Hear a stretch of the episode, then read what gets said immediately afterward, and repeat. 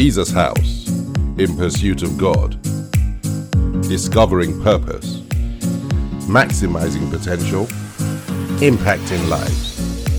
This message is being brought to you from Jesus House London. God bless you.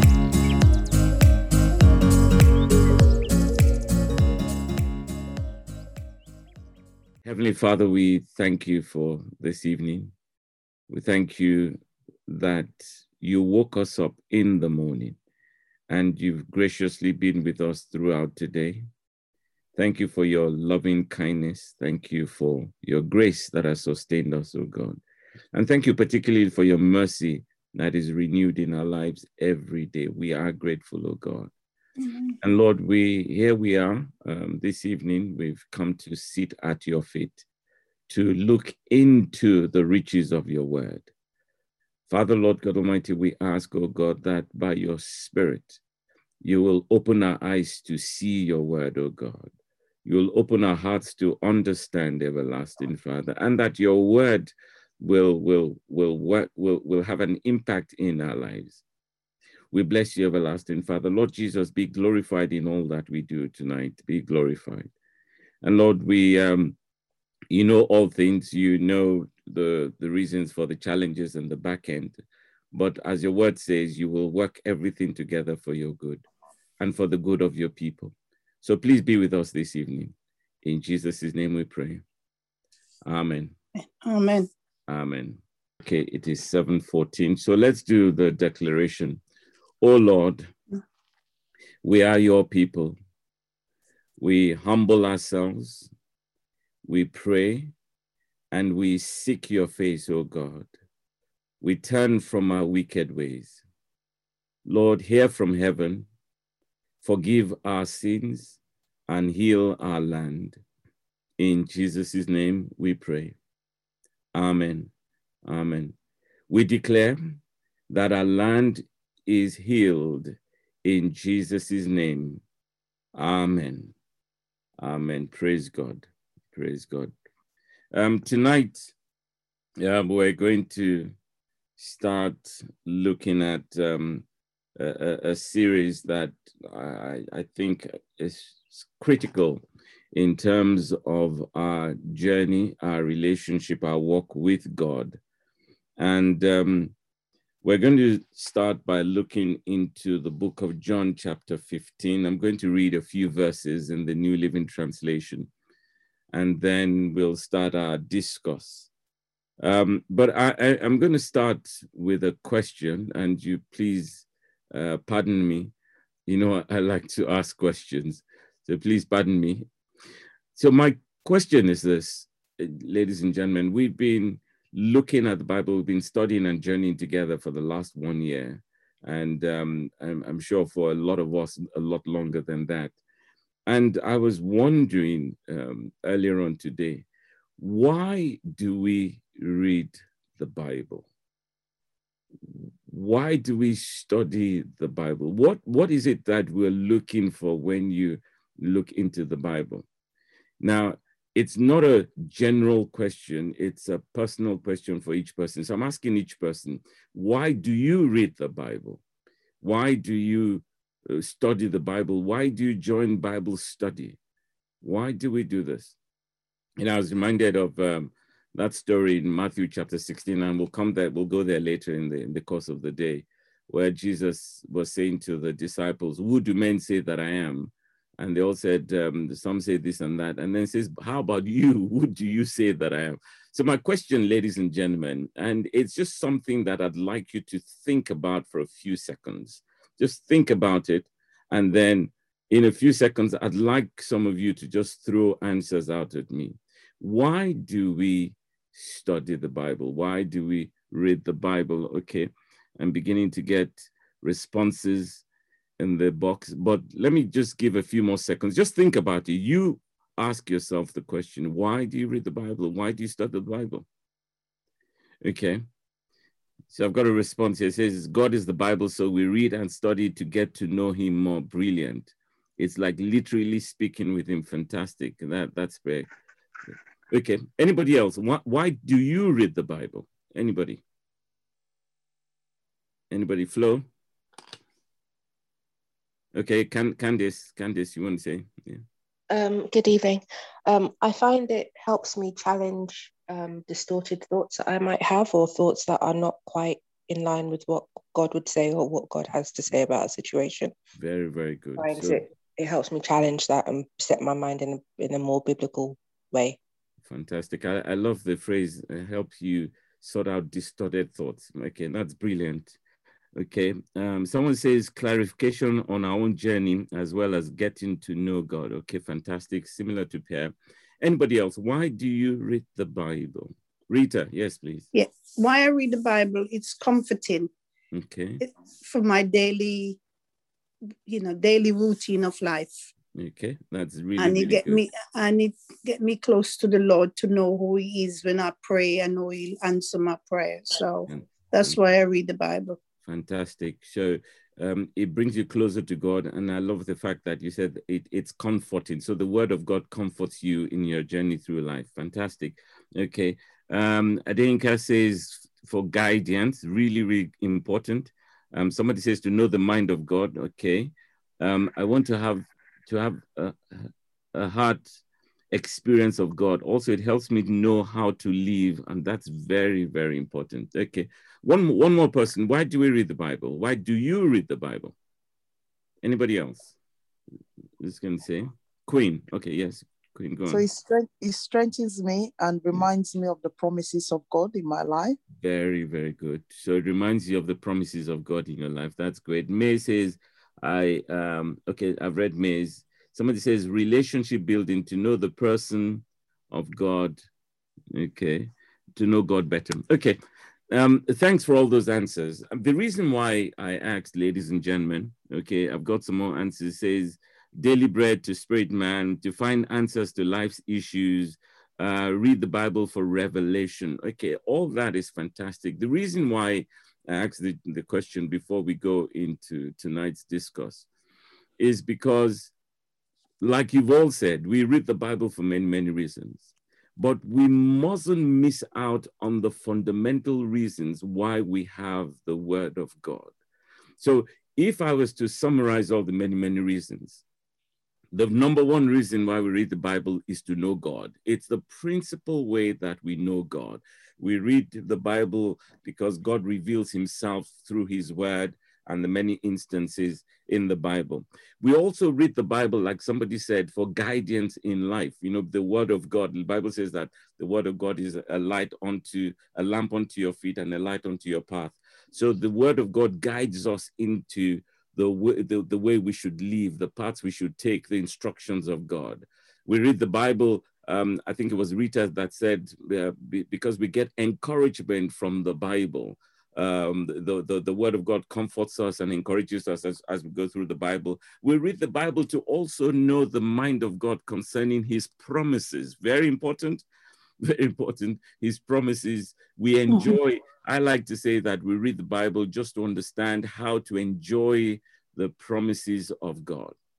But, ladies and gentlemen, there's one reason, one other reason why we read the Bible that, if I dare say, we seldom focus on, and it's so critical. And that's what I'd like us to start the journey of discourse on tonight. Let me see. It says, um, to have personal understanding of God's relationship with man, including me. Again, yes, understanding the mind of God, our relationship with God. Um, wonderful hindsight. Oh, I love, like this. A wonderful hindsight manual for living within God's will. Interesting.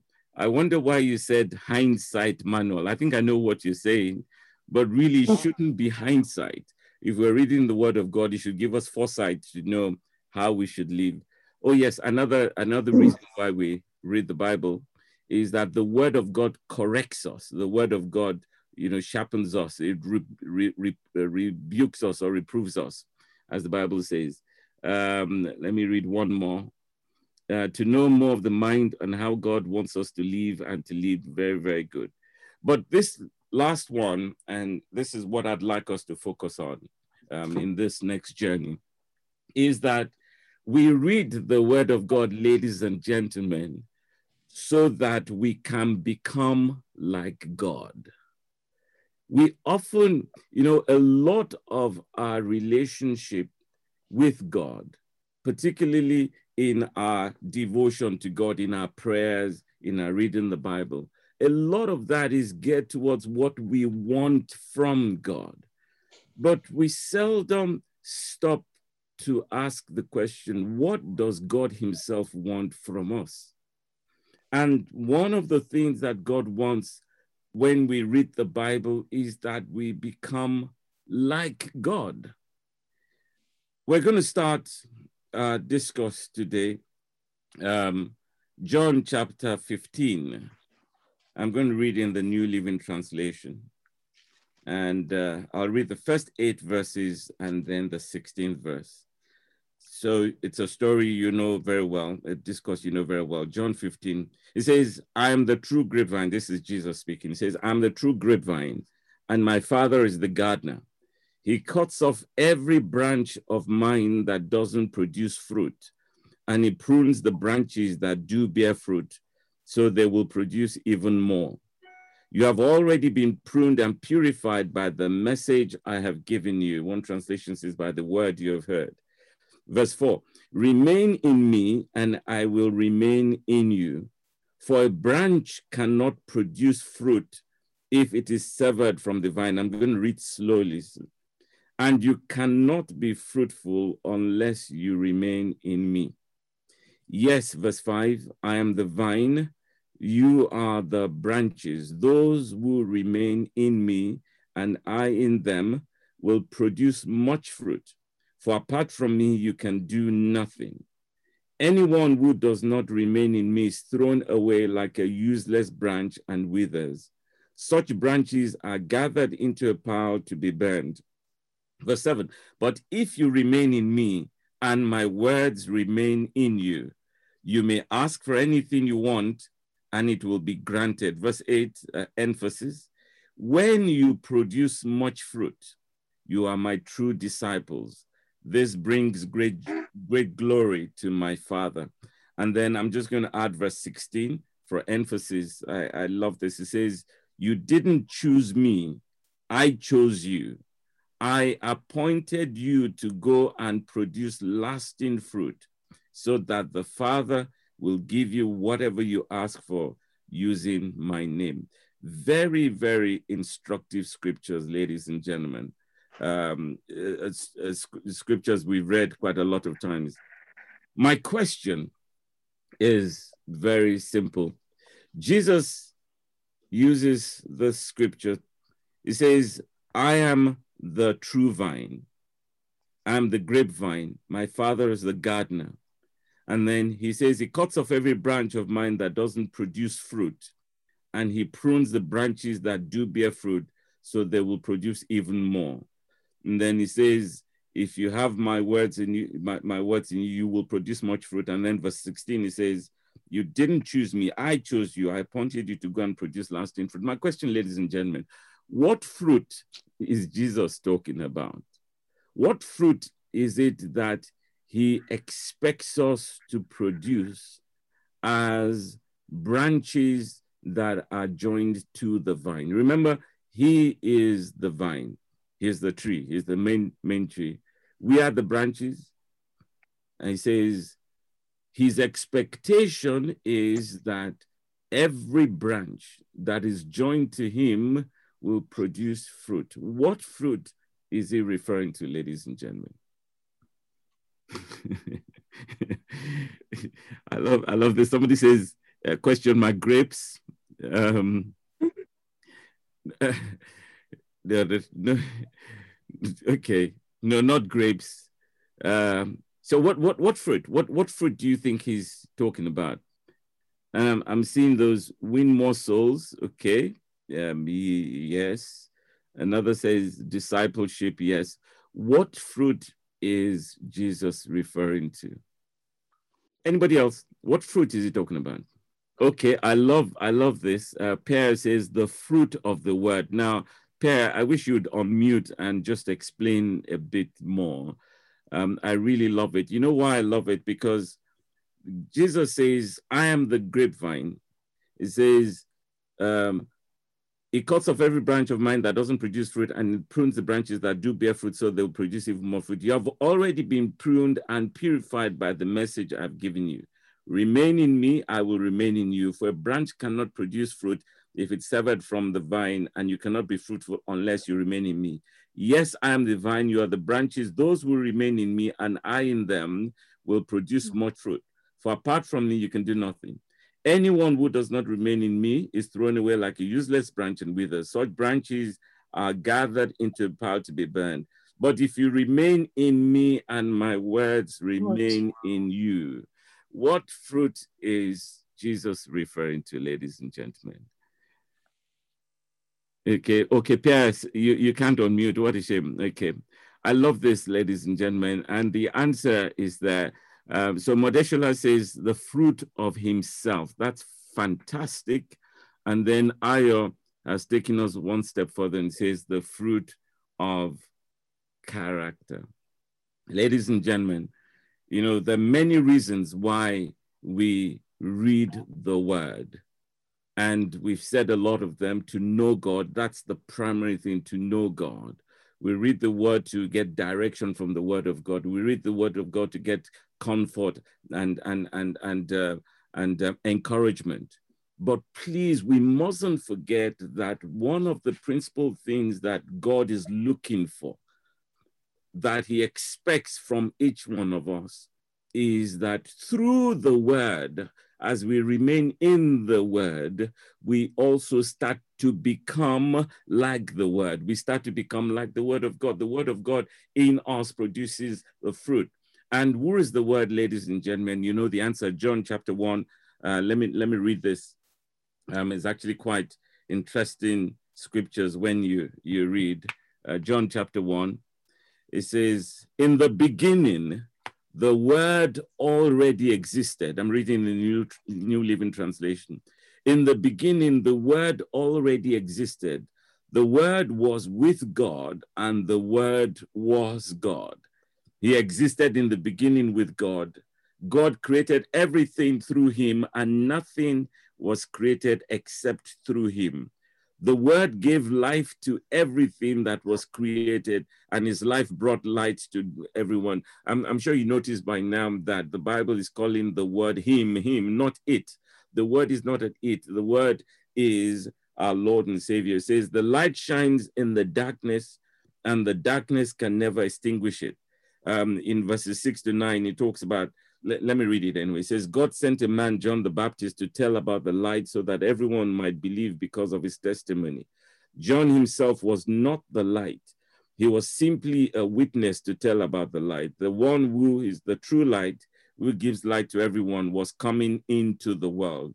And then verse 10, he came into the very world he created, but the world, world did not didn't recognize him. He came to his own people, and even they rejected him. But to all who believed him and accepted him, he gave the right to become children of God. They are reborn not with a physical birth resulting from human passion or plan, but a birth that comes from God. And then verse 14 So the word became human and made his home among us. It was full of unfailing love and faithfulness, and we have seen his glory, the glory of the Father uh, the glory of the Father's one and only Son. So, ladies and gentlemen, um, we want to challenge ourselves in the next two, three weeks as we start this journey. Because, like I said, let's not miss out on what the Father, what, what God wants from us. It's all the things we've talked about are fantastic, they're good for us.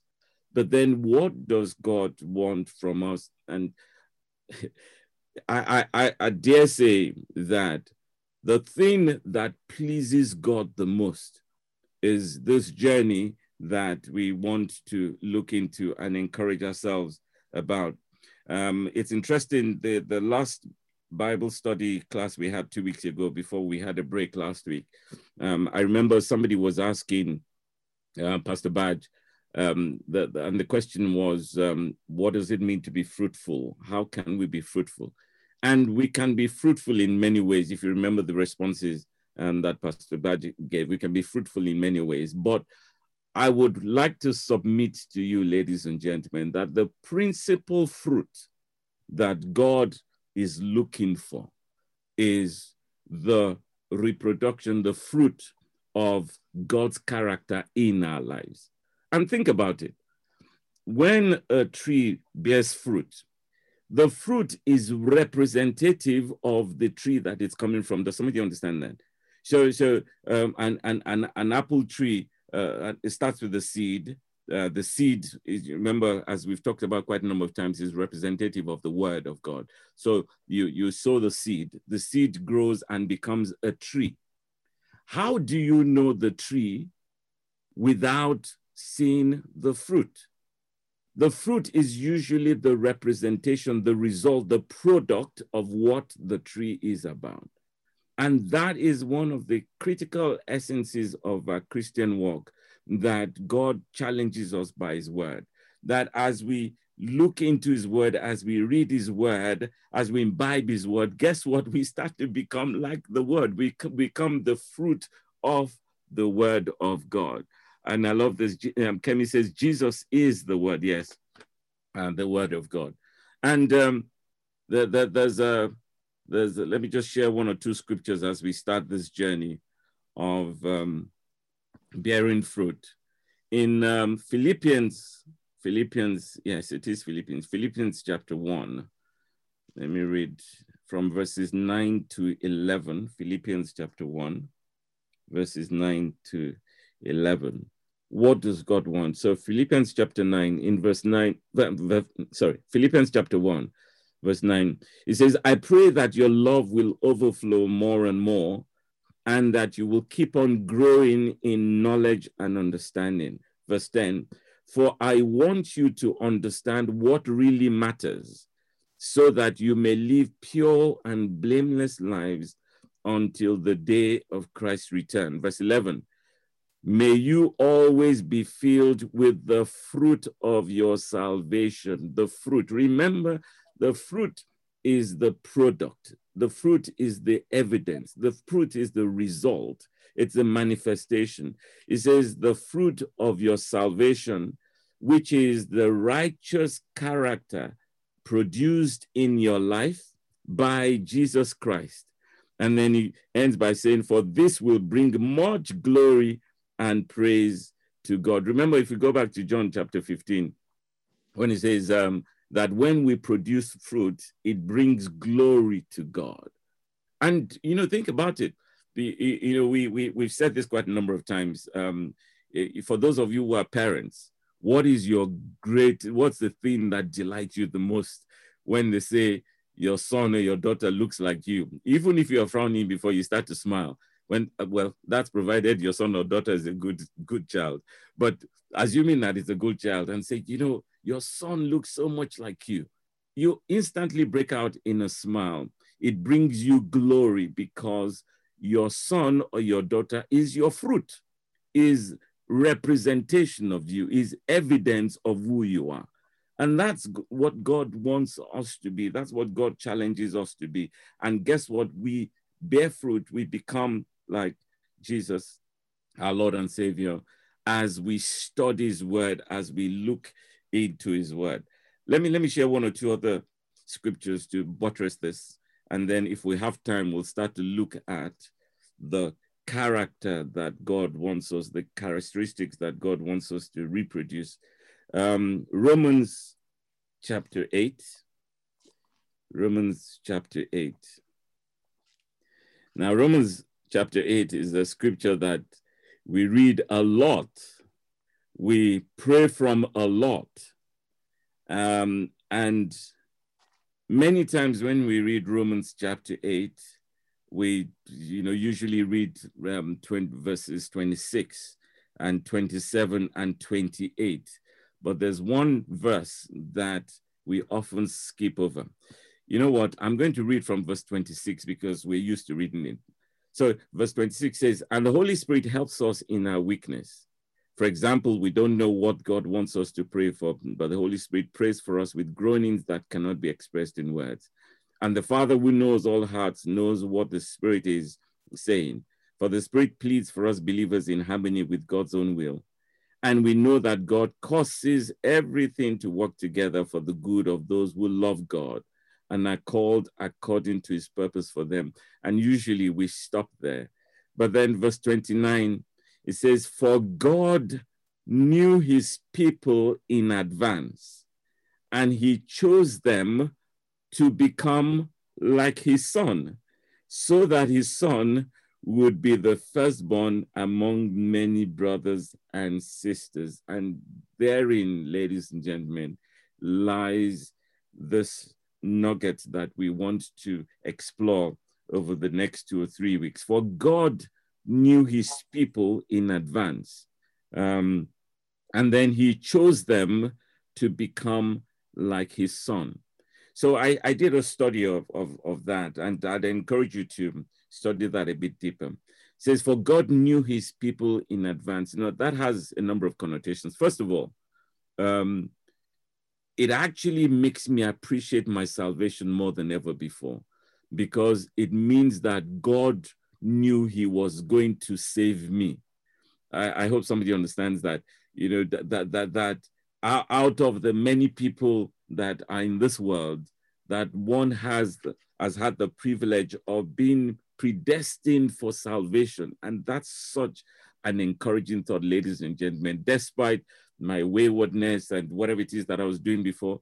And like the Bible says, you know, when we were we were still when we were enemies of God, that God knew that one day I'm going to save Marianne, I'm going to save Damilola, I'm going to save Sandra and, and Michelle and everybody that is on this call. And, and it's so encouraging. I think Rita, you're the one that said the word of God encourages. So encouraging. But then it's more than that because the word for God knew his people in advance and he chose them to become like his son. That word knew in the Greek is the word prognosko, prognosko, prognosko. So the word knew his people in, in advance and chose them to be like his son. That Greek word, I looked into it, and prognosko means to know in advance what you are going to become or to plan in advance what you should become. In, interestingly, ladies and gentlemen, that word, that Greek word prognosko, is this is the root word where the word prognosis comes from. So uh, I'm sure you know um, if you've been to the hospital or you've gone to see a doctor um, uh, with, with an ailment or something that's bothering you, and then the doctor will do all their bits, and then they'll say, "What's the prognosis? What is the outlook? What is this thing going to turn out to be? What's the prognosis? It's the same word, this Greek word, prog- prognosko, that the Bible, the English word is translated as knew beforehand. What that means, ladies and gentlemen, is that God's plan was not just to save you and I, his plan, his prognosis for you, the outcome for you and I, I, I is that we become like his son Jesus. And he says that that will give him a lot of joy and glory. And that's what we want to challenge ourselves, ladies and gentlemen, um, in this journey. That as we read the Bible, as we study the Bible, the question we're asking ourselves is that are we becoming like him because that's God's plan. That's why we read the Bible. So we read the Bible to know God, we read the Bible to enjoy God, we read the Bible to be guided by God. But believe me, ladies and gentlemen, one of the important reasons why we read the Bible is so that we become like God. And so we want to challenge ourselves about the character of God. Uh, and, you know, I, I was thinking about this earlier on that, particularly in these times, you know, as we enter the new, I, I actually feel in my spirit that we are coming in into times when the people who say they are the children of God have to stand up and show that they're the children of God. We have to stand up and show the character of God. Um, let me read one more scripture and then we'll go into character. Second Corinthians, Second Corinthians Second Corinthians chapter 3. Okay. Um, it's, it's actually a long scripture, Second Corinthians chapter 3, but let me read.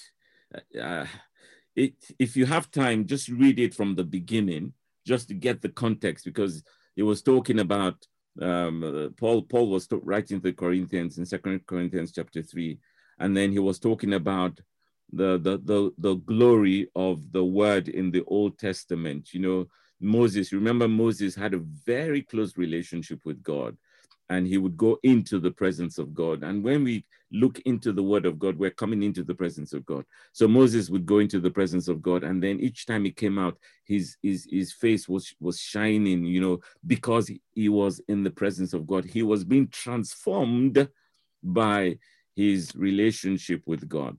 Um, but um, Paul was saying that even that experience that Moses had is nothing compared to the experience that we have in Christ Jesus.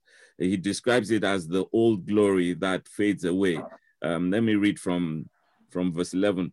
So, if the old way which has been replaced was glorious, how much more glorious is the new which remains forever? And then verse 12, since this new way gives us such confidence, we can be very bold. We are not like Moses, who put a veil over his face so the people of Israel would not see the glory, even though it was destined to fade away. But the people's minds were hardened, and to this day, whenever the old covenant is being read, the same veil covers their minds so they cannot understand the tr truth. And this veil can be removed only by believing in Christ. Verse 15 Yes, even today, when they read Moses' writings, their hearts are covered with that veil and they do not understand. But whenever someone turns to the Lord, the veil is taken away. For the Lord is the Spirit, and wherever the Spirit of the Lord is, there is freedom. Verse 18, and this is where I'm going. So all of us who have had that veil removed can see and reflect the glory of the Lord. Let me pause and ask the question when the Bible talks about the glory of the Lord, what are they talking about? Anybody? Let me read it. So all of us who have had that veil removed can see and reflect the glory of the Lord. So what's the Bible referring to as the glory of the Lord? What's the glory of the Lord? Anybody? The glory of the Lord. What's the glory of the Lord? Somebody please answer, please. Uh, okay. Per says our fruit. Um, we know we'll come there yet. His presence, yes, but what about his presence? The beauty of his holiness. What about the beauty of his holiness? What you know, you know, these things, these these words or phrases, we use them, but what does it really mean? The beauty of his holiness. Yeah. Um the essence of his being. Thank you. Who said that? Telma, Telma, can you tell us the essence of his being? What is that? What, is, what, what, what are you referring to? Okay, I've seen some responses. So Dami, thank you. It's his character. So when the Bible talks about the glory of the Lord, it's talking about the character of God. Um, I wouldn't bother turning there, but if you if you remember in Exodus 33, um, um, Moses says to God, he says, first of all, he says to God, I think from verse 12, he, say, he says, um, let me know you more, let me understand you more so that I can en- enjoy your presence. You know, we've talked about that. The more we read the word of God, the more we know God, the more we know God, the more we enjoy the blessings of God. So he started with that. And then I think in verse 18 or 19, he says, actually, Lord, show me your glory, show me your glory. And what was he saying? He was saying, you know, I, I, I don't just want to know you from afar. I want to know you in a deeper dimension. Show me who you really are. And then God responds and says, you know what? You can't see my face, but that I will hide you in the, um, um, uh, in the rock, and then I will show you parts of me. He then says, I will pass by and I will announce my name my character. I will tell you who I am. I hope somebody understands this. Exodus 33 and 34. I'm just paraphrasing because of time.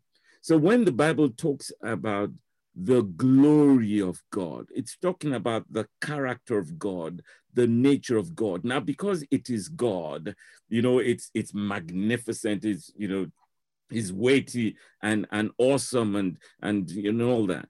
But guess what? God actually wants us like the branch that is producing fruit from a tree, the fruit that represents the nature of the tree, God actually wants us to reflect his character. So it says, so all of us have had that veil removed, can see and reflect the glory of the Lord. And the Lord, who is the Spirit, listen to this, makes us more and more like him as we are changed into his glorious image. Second Corinthians chapter 3, verse 18. So God wants us to reflect his glory, his character. And he says, and the Lord, who is the Spirit, makes us more and more like him as we are changed into his glorious image. I love what somebody says Christ likeness. That is what God is looking for. The physical manifest, someone says the physical manifestation of God's character. Ladies and gentlemen, believe me, that is what God is looking for in you and I. And the Bible says that it gives God a lot of glory. So the question or the challenge, ladies and gentlemen, is are we, as we read the Bible, as we study the Bible, as we look into the Bible uh, like them, like a mirror, are we becoming changed into His image, into the glorious image of the Word? Are we reflecting the Word that we read? Because if we read the Word, if we study the Word, and yes, we get to know God. Yes, we're encouraged by God. Yes, we're directed by God. Yes, we, we, we enjoy the promises of God, but we are not becoming like the word. Then we're not completing all the benefits or what God would have us derive from the word. So we want to start this series for the next two, three weeks. We're going to look at the character of God and how we reflect the character of God. So, um, let me ask a few questions. When we talk about character, what exactly are we referring to? What, what does it mean when we talk about character? And the reason why it's important to, to grasp this is so that when we look at those characteristics, we understand what it is that we're trying to achieve as we look into the word of God. So what, what, what is character? What is character? Anybody? You're welcome to unmute and speak if you want to, or you can type. So what's character? Okay. Attributes, essence. Anybody else? What's character? Somebody behavior. Sorry? How they behave, act. Be, very good. Your behavior, how you behave. Yeah. Okay. Um, the fruits of the spirit we'll come to that in, in a second. Uh, someone's true identity. I love that. Um, you're going, you're typing quite fast. Mm, I, I like this. How we relate to others. Yinka, Yinka Badmos, can you expatiate a bit? How we relate to others? Can you expatiate what that has to do with character? Are you able to unmute? Okay, let me see. Uh, attitudes, behaviors. Oh, thank you so much. Rita, attitudes, behaviors, values. Our thoughts, actions, and speech, distinctive quality. These are fantastic. Okay, anybody else? What, what What's your character? I knew somebody was going to write personality. Um, personality and character, are they the same? Do they mean the same? Mm, I don't know. Personality, Michelle, personality and character, are they the same things? There's a bit of an overlap in the way they're used, but do they mean the same thing? They actually don't mean the same thing, but maybe we'll go into that next week when we start to look at certain characters, characteristics. Okay, qualities. I like that. Qualities. Anybody else? Okay, how you carry yourself as a person. Hmm, interesting.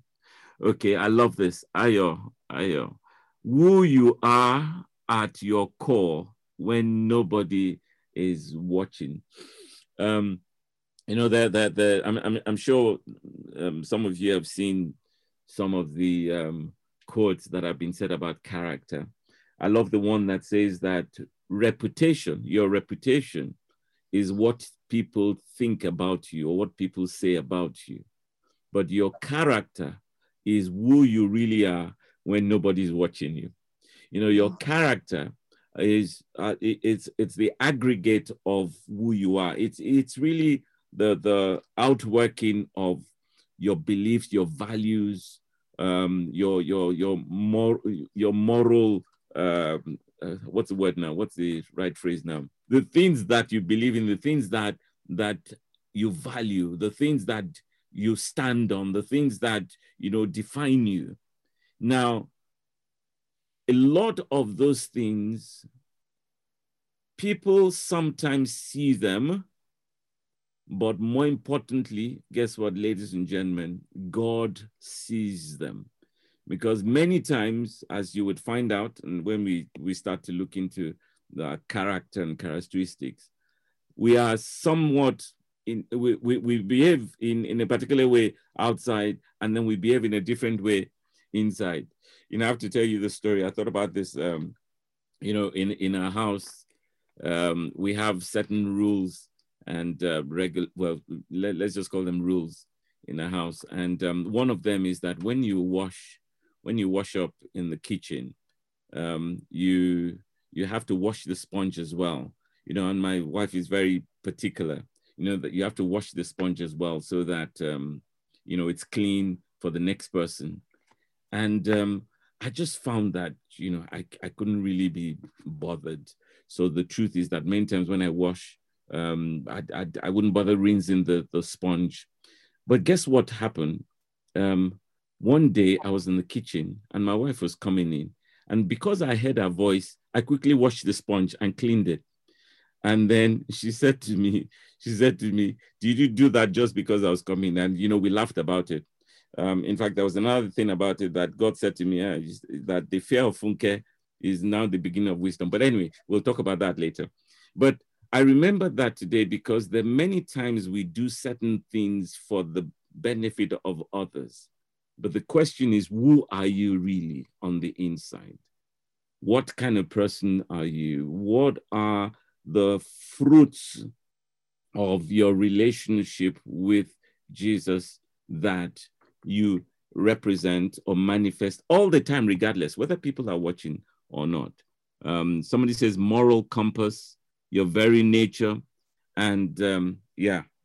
So, ladies and gentlemen, we are going to start the journey. We started a bit late today. That's why I didn't want to go into it. But over the next two weeks or so, we are going to start to look at our character, our godly characteristics, the traits that represent God, the fruit that represents the tree that we are joined to. And there are quite a number of them. We won't be able to go through all of them, but there are at least three or four that I'd like us to um, that I'd like us to look at particularly in the next one or two weeks. Does anybody have any questions? Okay, um, some thoughts are still coming. Who is the real you? That that's that's what it's about. Okay, Pastor, could one say that characteristics are instinctive attributes compared to personality, which can be put on? No, it's actually the other way around. Um, so, so your characteristics, remember your character, who you are on the inside, what you're really made up of. Um, there are things that are formed over time. You can't become a particular person or uh, or develop a particular nature overnight like that. So these are usually the sum total of development, your beliefs, your values over time. So if you are putting up something, you're just putting up something, it's not really who you are.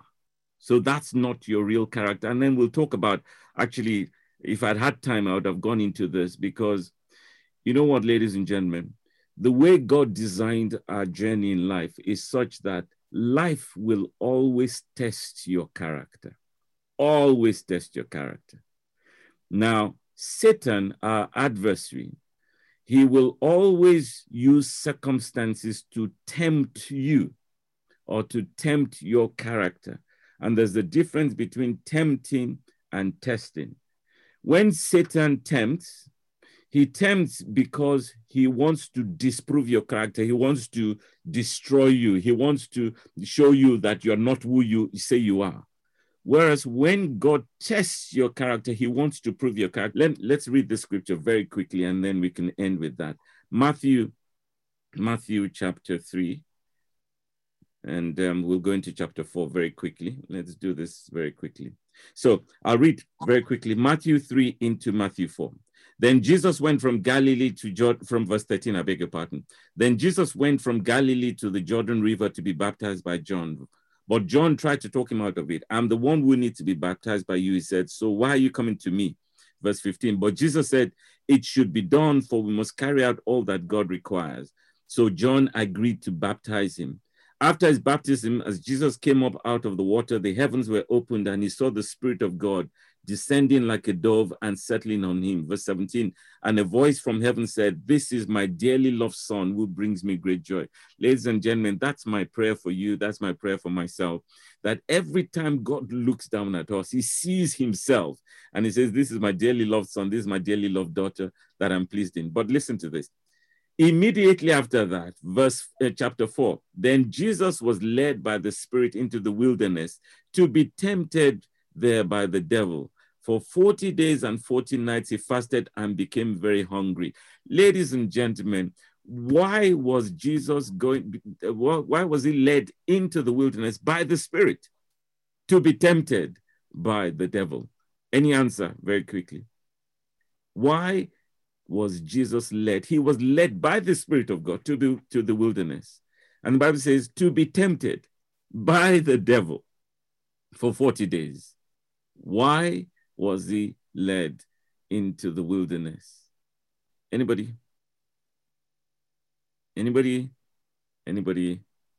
During that time, the devil came and said to him, and you'll get the clue if you are the Son of God, if you are the Son of God, tell these stones to become loaves of bread. and then you know the answer. Jesus said, No, the scriptures say people do not live by bread alone, but by every word that comes from the mouth of God. It's not you that determines who I am.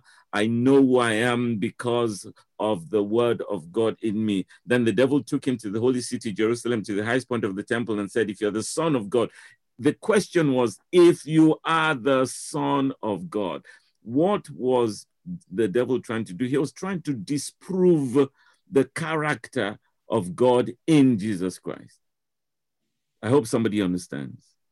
But, ladies and gentlemen, for every temptation that Satan brings our way, believe me, it is also a test. God wants to test you to show, to prove that you have the character and the nature of God in you. And I think I will end there. Um, this was just the introduction. From next week, we're going to start to look at the character of God as manifested in our lives, um, the fruit of God that He expects to see. It brings glory to God, ladies and gentlemen. His, his essence is that as we read the Word of God, we start to become like the Word of God. God bless you. Ladies and gentlemen, we will catch up next Monday. God bless you.